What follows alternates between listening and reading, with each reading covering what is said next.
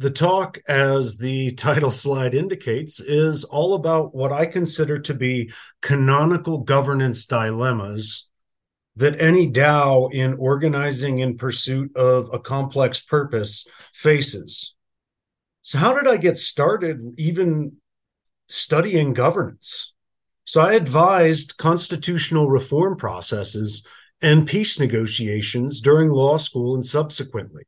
So, literally designing secondary rules, although, mind you, it was typically advising different countries that were amending or rewriting their constitutions.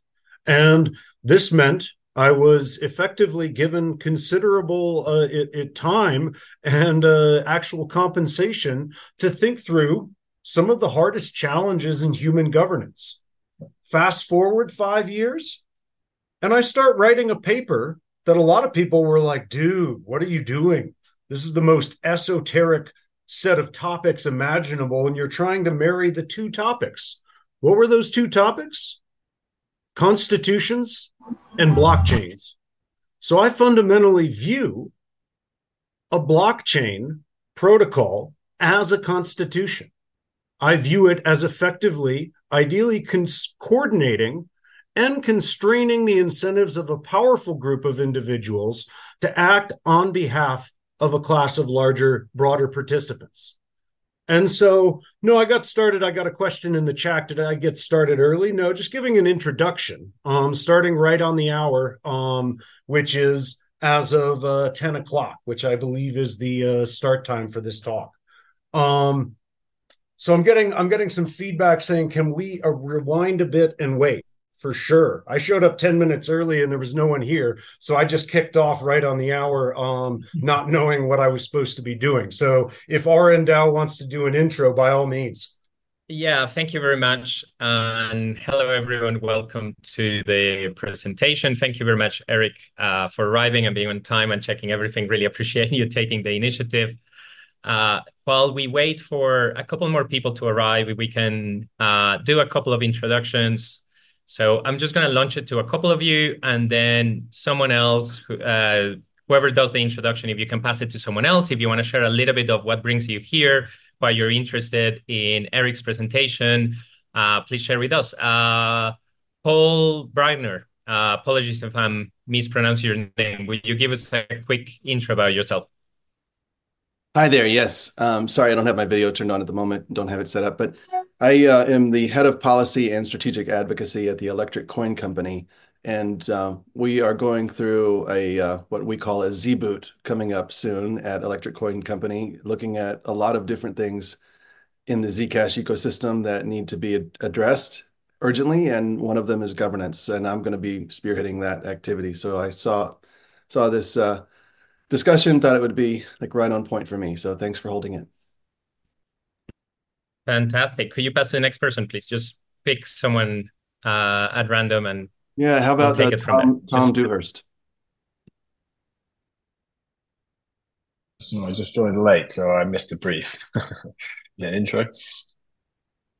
Just an intro while you're here. Hi, yeah, well, um, yeah, great to be here, and thanks um, for the content. Um, yeah, I'm one of the founding members of Growth DAO. Uh, we're a uh, service based venture builder, um, helping Web3 startups scale. Um, so, yeah, operating a DAO, keen to learn more. And then the the final point is hand off to someone uh, after you. Uh, sorry if I picked someone who's already gone, but um, Bear, that sounds like a cool name.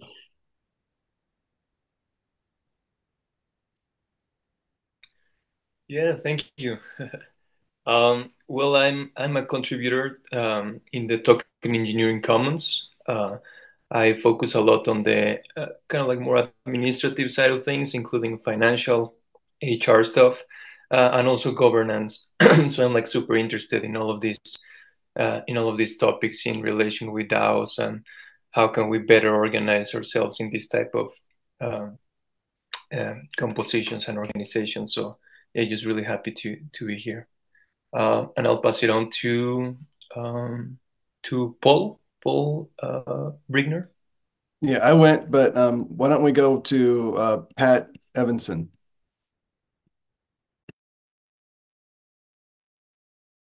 Uh, yeah, I'm a I'm an attorney from the United States focusing on corporate structure, uh, including uh, or Web three corporate structure rather, including DAOs, and wanted to hear. Uh, I've, I followed Eric's literature on the matter for a little bit, saw this talk, and was more interested.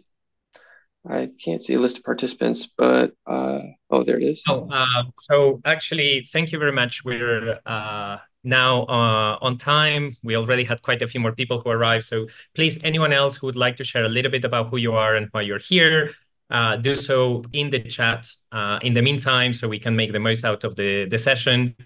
And since the majority of us are here now, I'm going to pass it on to Eric thank you very much for being with us. Really appreciate your time, being really interested in your work and some of the dilemmas that you're talking about. So we're very excited to have you.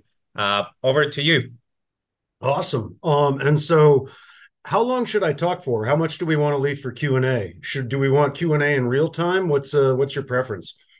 Re- really uh, up to you. We're usually doing 30 minutes presentation, 30 minutes discussion after, but that's a very rough guideline, and every awesome. conversation is different.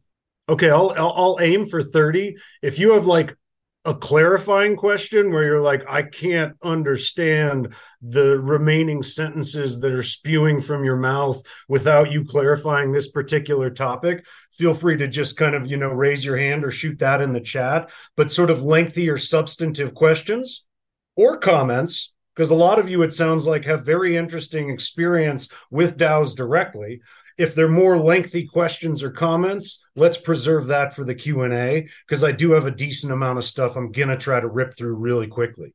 And so as i was alluding i got my start advising uh, constitutional reform and peace negotiation processes. So design of some of the most fundamental rules in existence. And a few years later I started uh, studying blockchain networks and thinking, hey, there's something pretty novel going on here, which is that the rules or the protocol of a blockchain network can be understood as a sort of constitution itself, in that it constrains and incentivizes the powerful network participants or validators to act on behalf of a broader class of users. To me, I'm like, sounds a whole heck of a lot like the constitutional design dilemmas that suffuse practice around the world. And so to me, I'd like to start because governance is almost as overused of a word as democracy is.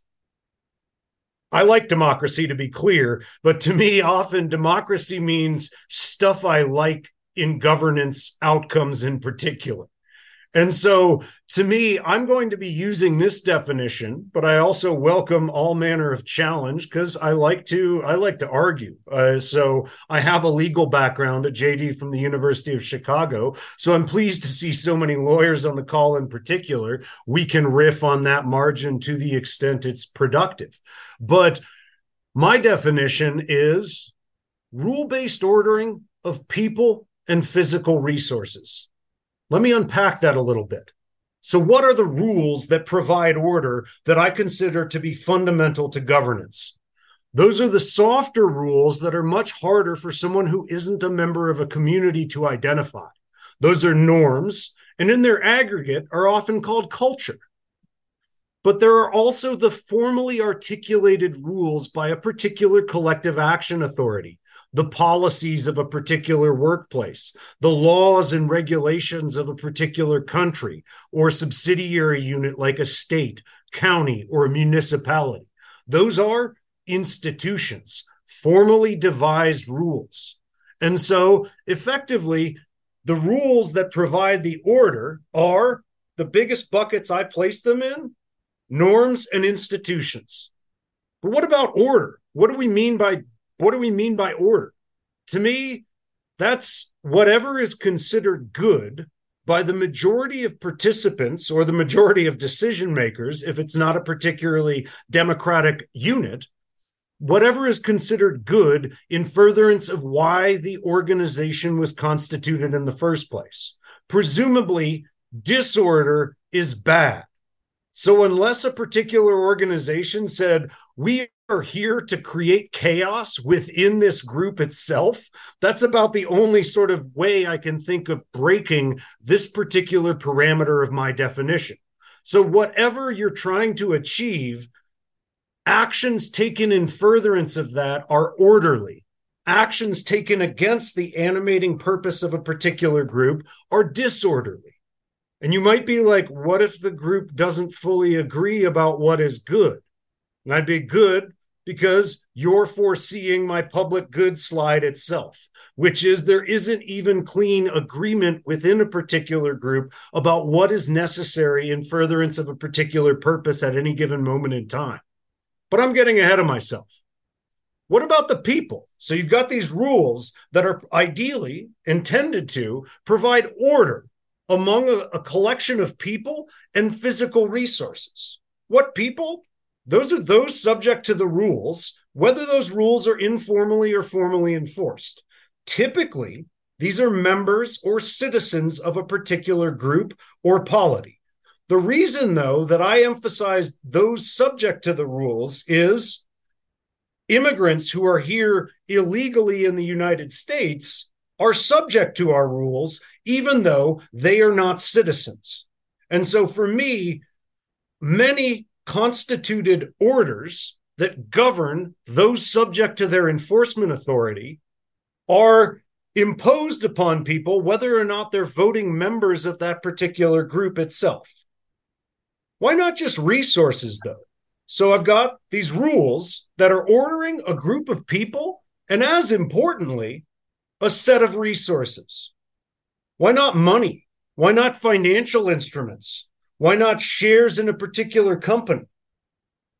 Because to me, those are themselves institutions. Allocations of resources like money, abstract unitized ownership shares, etc., these hinge integrally on institutional definition and enforcement.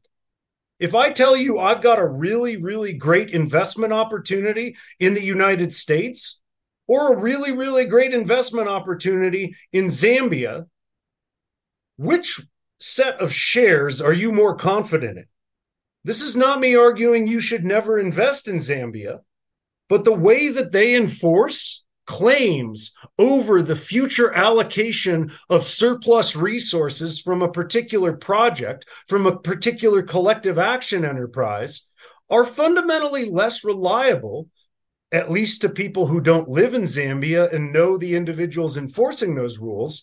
Those shares are fundamentally less reliable than countries that enforce rules impersonally. And so my contention is is ultimately many of what are considered to be the most important property instruments in modernity are themselves a chosen specified set of rules within a given society. My property title and its transferability to anyone else is fundamentally a function of how rules are enforced in our society. And so for me, those types of property instruments are actually bundled up into the rules themselves. Those are formal institutions. So, your formal institutions, alongside informal rules such as norms and culture, combine in practice to provide order to a given set of people and physical resources that they command in furtherance of a particular agreed upon purpose. Every single slide almost i will end with a tldr for you because you'll probably come to realize i've got plenty of words. So the tldr here is governance design is fundamentally the design is fundamentally about formal rules choice in specific rules intended to coordinate people in furtherance of a given animating purpose sounds pretty simple doesn't it except there are ineluctable challenges that are present in all these contexts. So I spun up all my uh, slide art on Midjourney this morning. So if you have a question about why I chose a particular image, feel free to pull on that narrative because there is some design elements behind the apparent madness. The two that I'm not going to talk about at length today on this slide, which are essential ones, but I see all of these other questions as bundled into two fundamental buckets, which are themselves intertwined that of the Constitution and that of constitutionalism. But ultimately, you need secondary rules in order to collect act collectively at impersonal scale.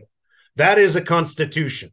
I view a corporate charter as a specific form of constitution. I view a blockchain protocol as a specific form of constitution, as well as the public documents that have been articulated for centuries now governing countries themselves.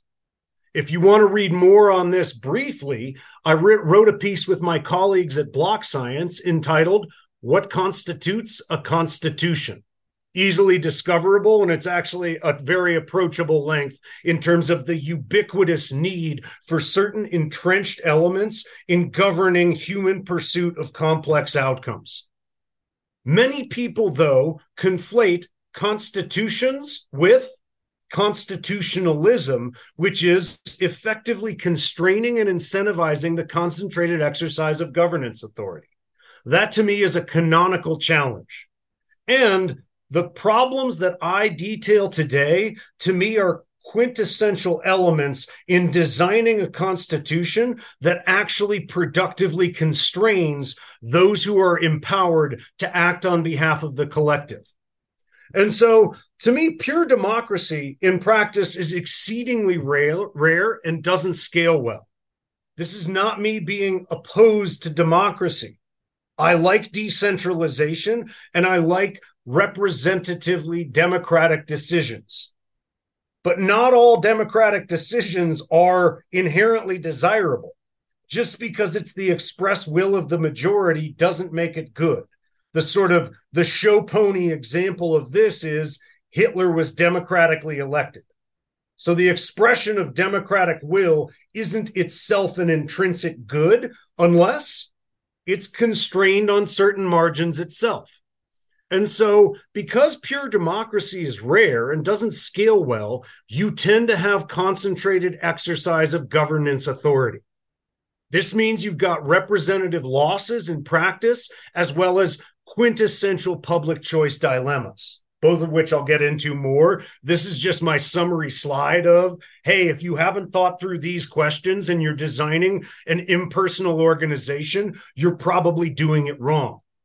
The next issue is that of imperfect foresight, our inability to predict all downstream outcomes that'll be relevant for a particular group pursuing an animating purpose that about which there is sufficient agreement. Because our foresight is imperfect, this has deep implications for the design of governance processes themselves. Finally, do you think we would all agree about what is a desirable vision for society going forward? If each of us was dictator for a day, do you think we would make the exact same decisions? My contention is no. There actually isn't perfect agreement about how to proceed in any particular instance. And this makes the provision of public goods themselves subject to certain canonical challenges. So you've got your kind of classic smoke filled room here in the image. To me, this is the issue. We elect politicians to represent our interests. But inherently, there's a question of how do you ensure that these individuals represents everyone's interests in their community? Guess what? What I just detailed is actually impossible because within any larger group, you have heterogeneity. That's one of the axioms that I use to kind of motivate a lot of my work. So, heterogeneity means no decision that a particular individual makes on behalf of a larger collective will be to everyone's liking. And you're like, wait, wait, wait, are you saying that never happens? No. To me, I'm like, when it happens, congrats on finding a unicorn. That's wonderful move on and allocate your scarce attention resources within governance to the decisions that matter, which are the ones about which there is fundamental disagreement within your group. And so for me, it's not to say that pure agreement about how to proceed never happens, but the more that that is true, the less you need your governance apparatus to resolve that question. I'll come back to that in a little bit. To me, there's just issues that any particular individual making decisions on behalf of a larger group, they're commensurating the incommensurable. What do I mean by that? Well, I was privy to some interesting discussions at ZuConnect about where to hold the next Zuzalu location. Do you think there was total agreement about that? We pulled a globally disparate group of people together in Istanbul for a period for ZuConnect and said, Where should we hold the next Zuzalu? What do I posit? Those individuals we pulled together in Istanbul, they're heterogeneous. They have different preferences. Some people wanted Chiang Mai. Some people wanted Zanzibar. Others wanted different locations. I think for good faith reasons. These weren't people who were like, I'm going to benefit immensely financially if you come to this location and I'm going to laugh all the way to the bank. They had different beliefs, preferences, and interests, and that resulted in different outcomes that they preferred with respect to a singular decision. The next Zuzalu couldn't be held simultaneously in multiple locations without fragmenting a particular critical mass. So, in some sense, making decisions on behalf of a larger group necessarily involves the person making the decision as commensurating incommensurables. How do you commensurate my preferences for Chiang Mai versus Xenophon's preferences, to give one example, for Zanzibar? How do you quantify those and say these are right, these are more intense, these are preferable for these reasons? So when you're making decisions on behalf of a larger collective, you're trading off things that are very hard to quantify and say, this is the exact right decision. And the more you can say, this is the exact right decision, the less it's something that you need the governance regime to formally reify. So, collective action at impersonal scale is necessarily lossy with respect to your personal preferences. Not everything you care about will be a priority, and even the issues you care about will not be decided upon in a way you agree with 100% of the time. This is the essence of acting collectively within large impersonal groups that accommodate sufficient heterogeneity. Again, what about the issues about which there is total agreement? These are not a major design issue by construction. You have to accommodate the ones about which there is significant heterogeneity of preferences within the group. So the TLDR here, the processes by which we collectively decide matter deeply for the incidence and magnitude of representative losses in practice. It gets worse, though, which is to say, I'll make a stylized dichotomy for any decision within a particular group. Heterogeneity doesn't just mean that collective decisions are hard and lossy with respect to any individual's preferences for how to proceed. There's a deeper problem. Posit two types for any decision. One that happens to have concentrated interests in that decision, another that doesn't. They're like, honestly, on this decision, I truly don't care. My interests aren't implicated that strongly. Which individual is going to pay a lot more attention to that decision? Which individual is going to consume a lot of information about that decision? Which individual is going to show up, even though participating in collective decision processes is itself costly? The one whose interests are implicated more strongly. So, those with more intense preferences on a given issue will show up longer, spend more, obtain more information. This is classically called public choice. How do we result? How do we end up choosing the things we do as a public government is a way of understanding that particular frame. But other ways to describe this problem are called political economy, special interest politics, and rent seeking, to give but a few of the ways in which this comes up over and over again in the study of human governance processes. Is this always bad? I'm not so sure but it is fundamentally a major design issue. There's ways you can frame it that are really bad. But there's ways that you can also perceive it that to me are not necessarily as problematic per se. If I have perfectly neutral preferences on an issue and am forced to vote, is the decision more representative? Or I'm like coin flip, literally zero in terms of this decision, and voting is compulsory within the system. Shouldn't the people voting actually have an interest in the question being voted upon? But the problem is, is this is a structural constraint that governance regimes must countenance.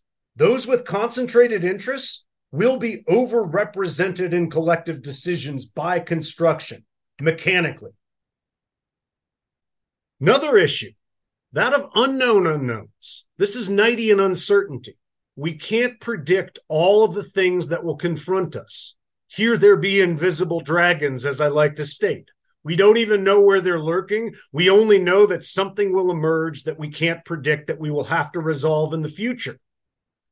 To give but one silly example, there are plenty of things I could do right now, next sentence, that might even cause the RnDAO folks to cut me off, to shut down the thing that you could not have predicted I would do last night. Don't worry, I'm not that crazy and I'm not going to go on that particular lark.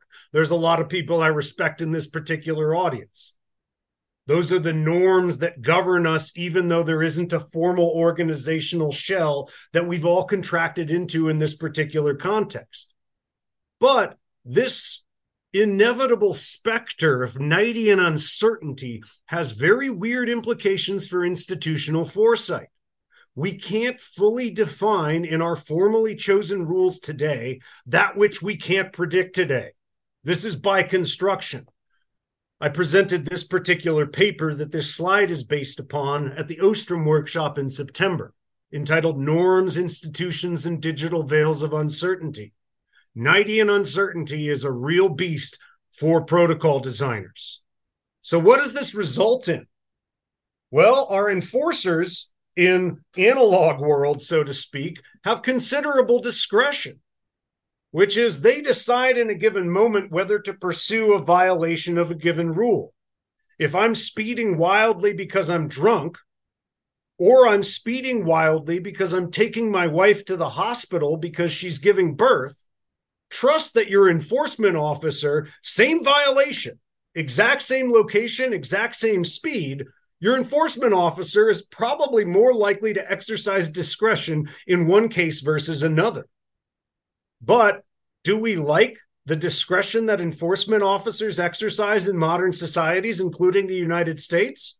I write about police unions and criminal justice reform, such that, trust me, this is another example of you concentrate enforcement authority and you grant those enforcement officers discretion and you've got representative losses from that very concentrated exercise of governance authority itself.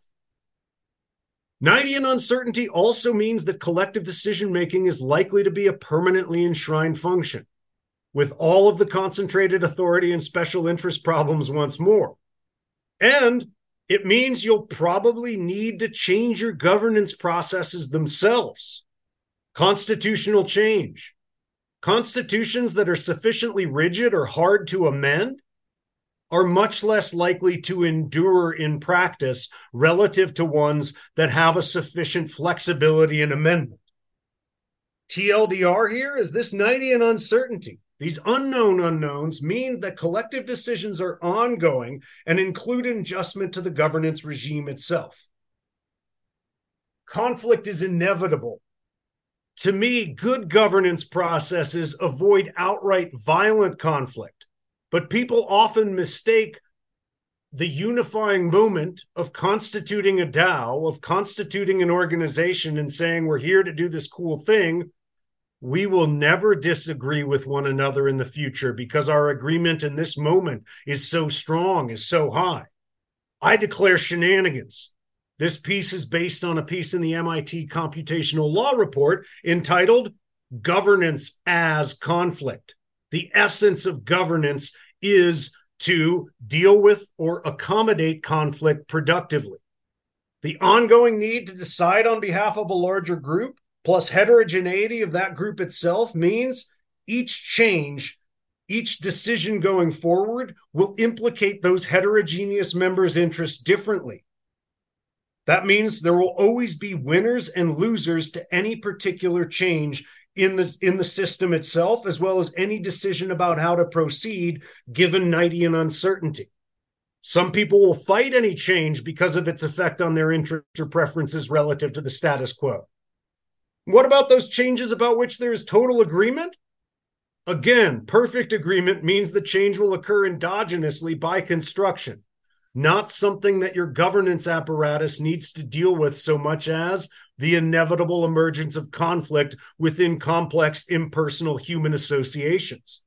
So, the dynamic need to collectively decide and adjust these governance processes themselves means a system's resilience is closely tethered to its ability to accommodate conflict.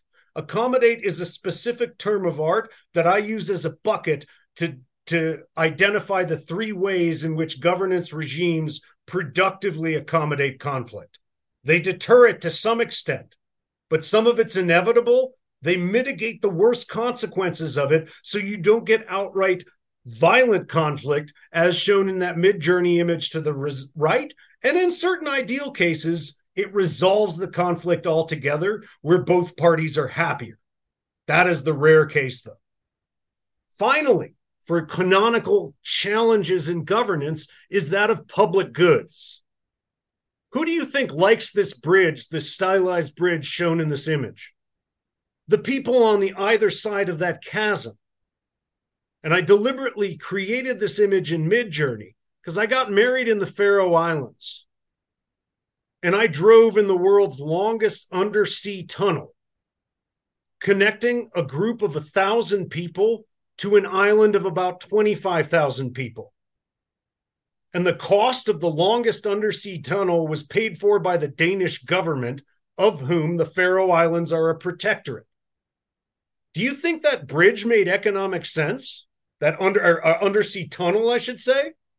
connecting a thousand with 25,000 people. And we've got the world's engineering marvel of the longest undersea tunnel. How did that come out that way? Is that a public good? Do the Danish people, they're all like, yes, spend millions and millions of our taxpayer dollars connecting these two islands that we are far flung away from. So every decision about what is good for a particular group there is likely to be disagreement about.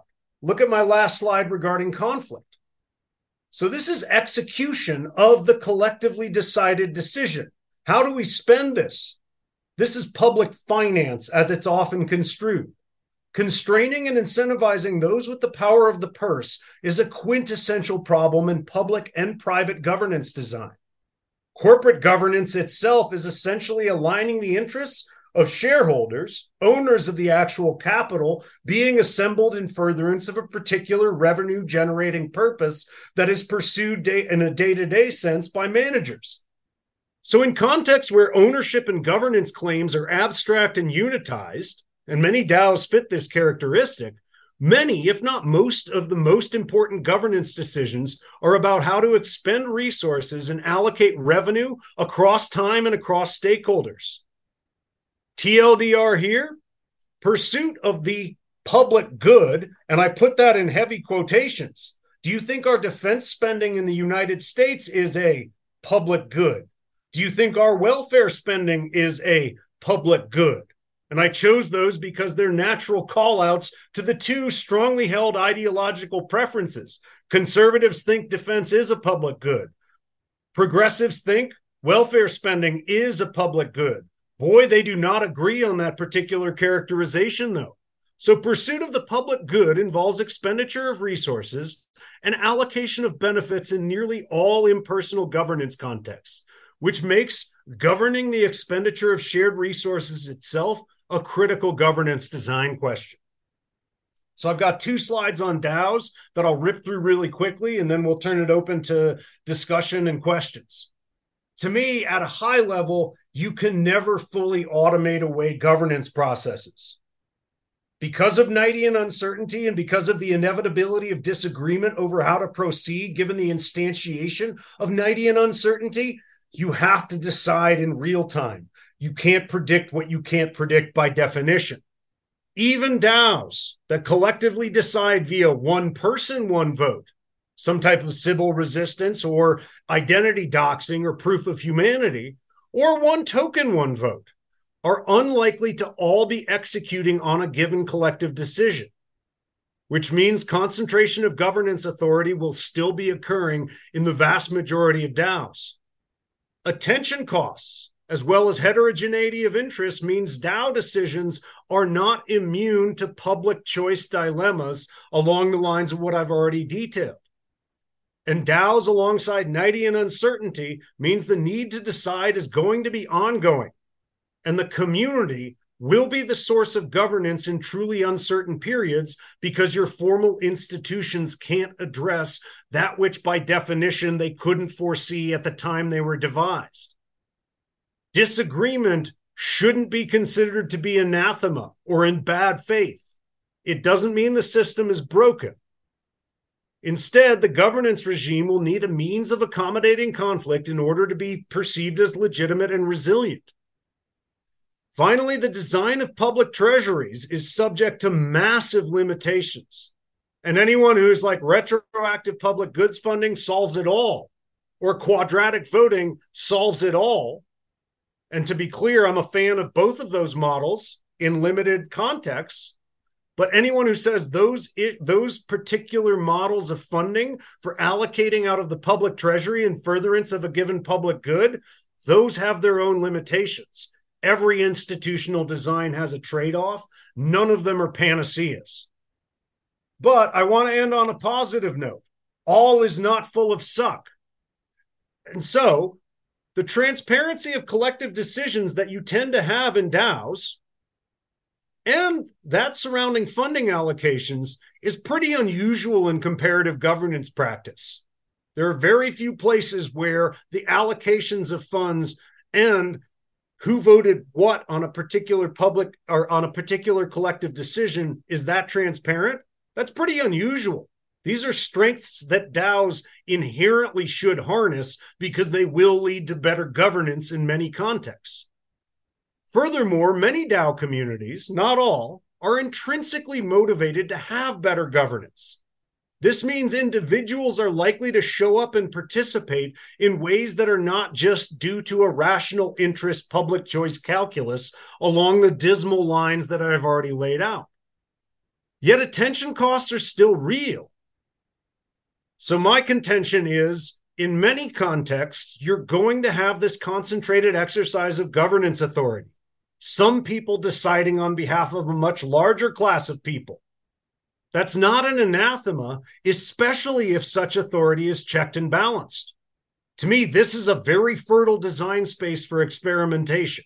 Two really cool examples we might get to in the Q&A is a data trust that I just helped constitute last year in the, it's a special purpose trust in Guernsey that represents interests of data contributors as against third parties that want to monetize their data.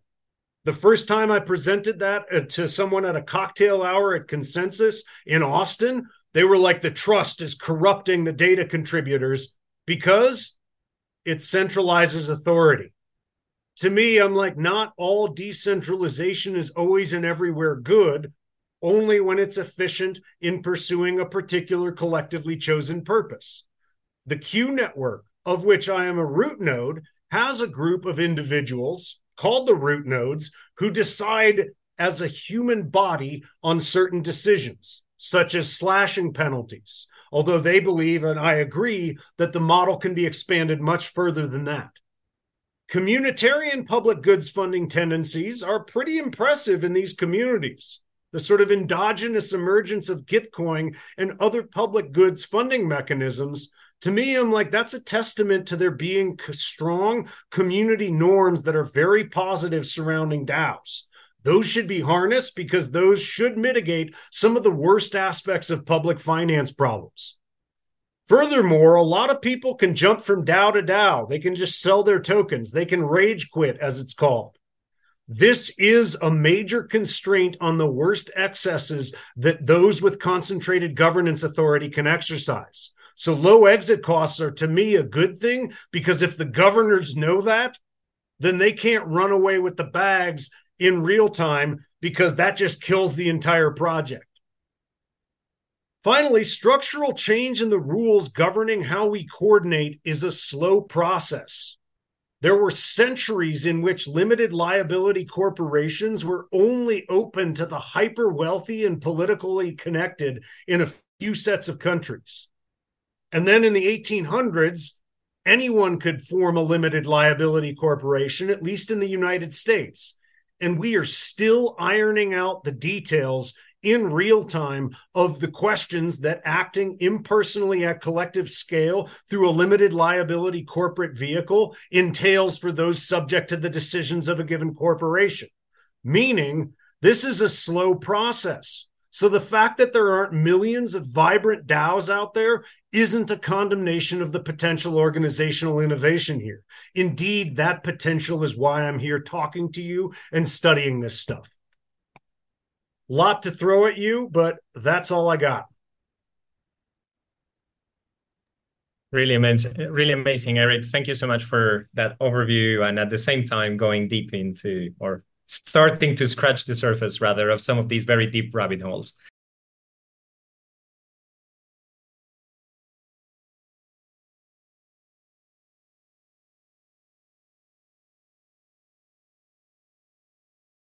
And so I often slip in a word that's very important. That word is impersonal. And the corporate form is just one example of how we govern ourselves impersonally. My investments, I don't know the individuals that are pursuing revenue in exchange for my capital today. I trust the, I have confidence in, trust is inherently personal really good piece by uh, Morshed Mannan, Primavera de Filippi, and I forget the third author, author entitled Blockchain as a Confidence Machine. But the underlying point being, our incentives change drastically once our groups scale to a level that we don't know one another personally. This is often shorthanded as Dunbar's number. And there are interesting studies that are like put Dunbar's number at 150, another at 500, to me, I think it varies intensely as a function of the context in question. Meaning, if I live on an island and never see another person, and that island has 450 people, over my life, I probably will come to know at a personal level all 450 people on that island. But if I'm a member of a tight knit Orthodox Jewish community in New York City and I see millions of people in an average year, I think the number of people I can ever fully know to a personal level is actually probably lower. And so Dunbar's number is often critiqued because it's like, is it 150? Is it 500? We don't know. And therefore it's too fuzzy of a concept. And to me, I'm like, is there an upper limit on the number of people you can know personally? If yes, then the concept has purchase in explaining the coordination of large human social groups because people's incentives flip pretty significantly when it comes to assuming the best or assuming the worst of somebody that they've never met before. We're naturally risk averse, and if we don't know the individual and their interests or incentives appear to be at odds with ours, the risk averse assumption is to assume that they will act at odds with you. And so for me, the reason we have in institutions is that they emerge as a scalar mechanism in human social orders to accommodate conflict, to deter, to mitigate, and ideally, although rarely, fully resolve that conflict itself. That was the that was a very, I guess, not that short summary of what we discussed in our breakout room. Any other uh, questions?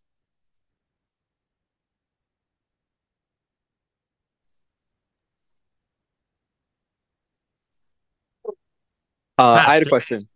Oh, hello. Yeah, go ahead, Rahul. Yeah. Um. So I kind of um, it you know I wanted to ask if delegation was kind of inevitable in large governance structures, and if so, what sort of things should uh, delegates do in order to improve their ability to represent their their uh, constituency? So my view is delegation of some form is inevitable even if a DAO votes one token, one vote, or one person, one vote on a set of things that the DAO needs, then in public government contexts, they hand it over to a smaller group to execute. That's the executive branch in sort of classic tripartite government structures. But even if they're just paying a group to code something up for them that they will then implement as a patch or implement as a user interface. Again, they're delegating to a smaller set of individuals to execute on the given collective decision that is thought to be in furtherance of the public good in question or the collective will. To me, delegation, or as I call it, concentration of governance authority, is to me inevitable. But that that raises really critical concerns. To me, the ways in which you can constrain the exercise of delegates, they're considerable, but they probably are therefore likely need to be tailored to a given context and the specific authority that that delegate is exercising. What's the quintessential example of how you constrain a delegate? You subject them to periodic public elections. That's the politician model. Second, alongside that particular model is that of acts of the legislature and the executive are subject to review by a distinct and independent authority. Again, in public governance context, that's just plain old judicial review. And so, to me, one is monitoring their performance by an independent authority that can do something that the delegate doesn't like. The other is the delegate is relatively immune, although recall elections are another fashion that, other than, hey, you only get elected every four years. Well, if the public can at any time, if they call a recall election, then you know you should probably act a little bit more on behalf of at least 51% of the general public in exercising your concentrated governance authority. Granted, those are not to me sort of it, it brilliant solutions, but their ubiquity suggests that they might be the best we've got in many contexts. And so, to me, the reason I keep saying context or tailoring is one of the sort of quintessential things we do as consultants at BlockScience is we try to really understand what the community is trying to do and what they what what animates them it all ladders back to animating purpose because that defines the decisions that will need to be made in furtherance of that purpose, the expenditure that will occur in furtherance of that purpose. And so, for me, one sort of unpopular thing is I'm often telling people there are no silver bullets, there are no panaceas. I understand the menu of constitutional and political design options as well as private organizational design options, but it's only when kind of instilled at great length in discussions with the community itself that you might land on a particular design choice that's likely to ameliorate or mitigate a particular problem. I doubt it'll ever go away because of the inevitability of these dilemmas' emergence in complex impersonal human associations. Pat. Thank you. Uh, I, I, guess it's a little related. Oh, I was most interested in your mention that there was, it's your belief that there was, I guess, utility in having a low exit fee. Can you point us to some use cases in which there might be a tipping point, or do you generally have a, a flat exit fee? So, great question. And often, for purposes of articulation in a condensed time period, I state things too definitely. I often sound like a heck of a lawyer when I'm speaking because I qualify the hell out of nearly every statement I make. So I don't believe in very many absolutes. And we appreciate so, that. And and and so my issue is all else equal, I think low exit costs can be a beneficial constraint. In the literature, this is known as a market for dictators.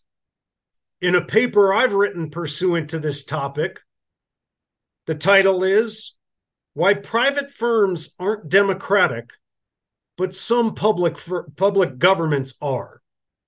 Arguing that there are a lot of efficiencies that come with centralized decision making. But the more that the people exercising that centralized decision making authority know that no one can leave and that everyone is subject to their governance authority, the more they become like classic dictators. They consume all of the excess revenue from everyone's activities, to put it in blunt economic terms. But the more that private firms know their CEO knows our employees can go work at a competing firm. Our customers can purchase from a competing firm. They are deeply constrained in terms of how unrepresentative of decisions they make are. But this is precisely why monopolies are not viewed exactly positively, including by many market advocates. Because the less competition that a firm faces in terms of those who can work for it or in terms of those who can purchase from it, the more they're like, we're charging the revenue maximizing price, not the consumer welfare maximizing price. And so for me, exit costs, if they're sufficiently high, the people that are making decisions in the center know that no one can leave. Do they then make the best decision for the community in every instance relative to a context where people can leave? That being said, I don't want to paint exit costs as a panacea because there are no panaceas in the context we're describing.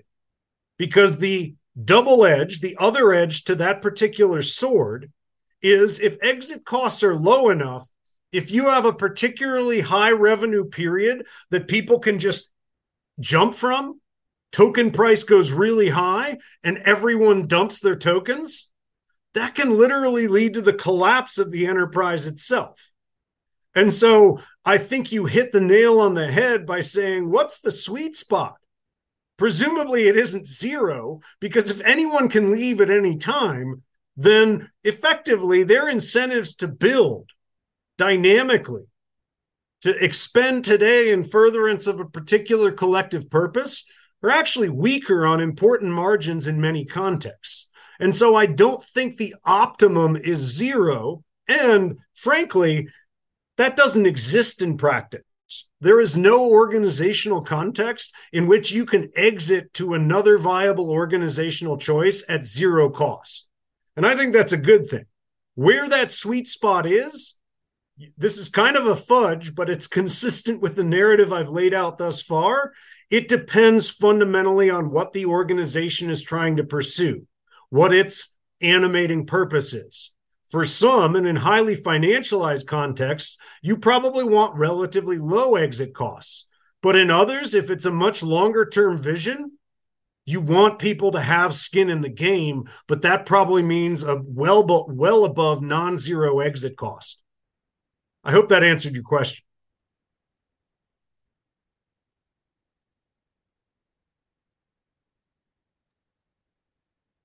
All right. Well, thank you very much. We uh, have a few seconds left, but they're essentially run out of time. Uh, so I'm gonna I'm gonna I'm gonna leave it here as I I have the the prediction that another question will push us way way after. Um, Eric, how might we contact you, or if you're open to the yeah. audience to following work or having further questions, etc.? What would Everyone, be like, yeah, please reach out. I mean, I dork out about this stuff. I believe in the transformative potential of these new technological tools for more productively coordinating human beings voluntarily in pursuit of the many brilliant and diverse purposes that we put ourselves to. So, like, people often hear my narrative and they're like, You think all of this sucks. And I'm like, no, all is not full of suck. But you just have to take into account a lot of these quintessential governance dilemmas. Otherwise, you'll just fall flat on your face. And so reach out, eric.alston at colorado.edu. I'm also on Twitter at incomplete rules.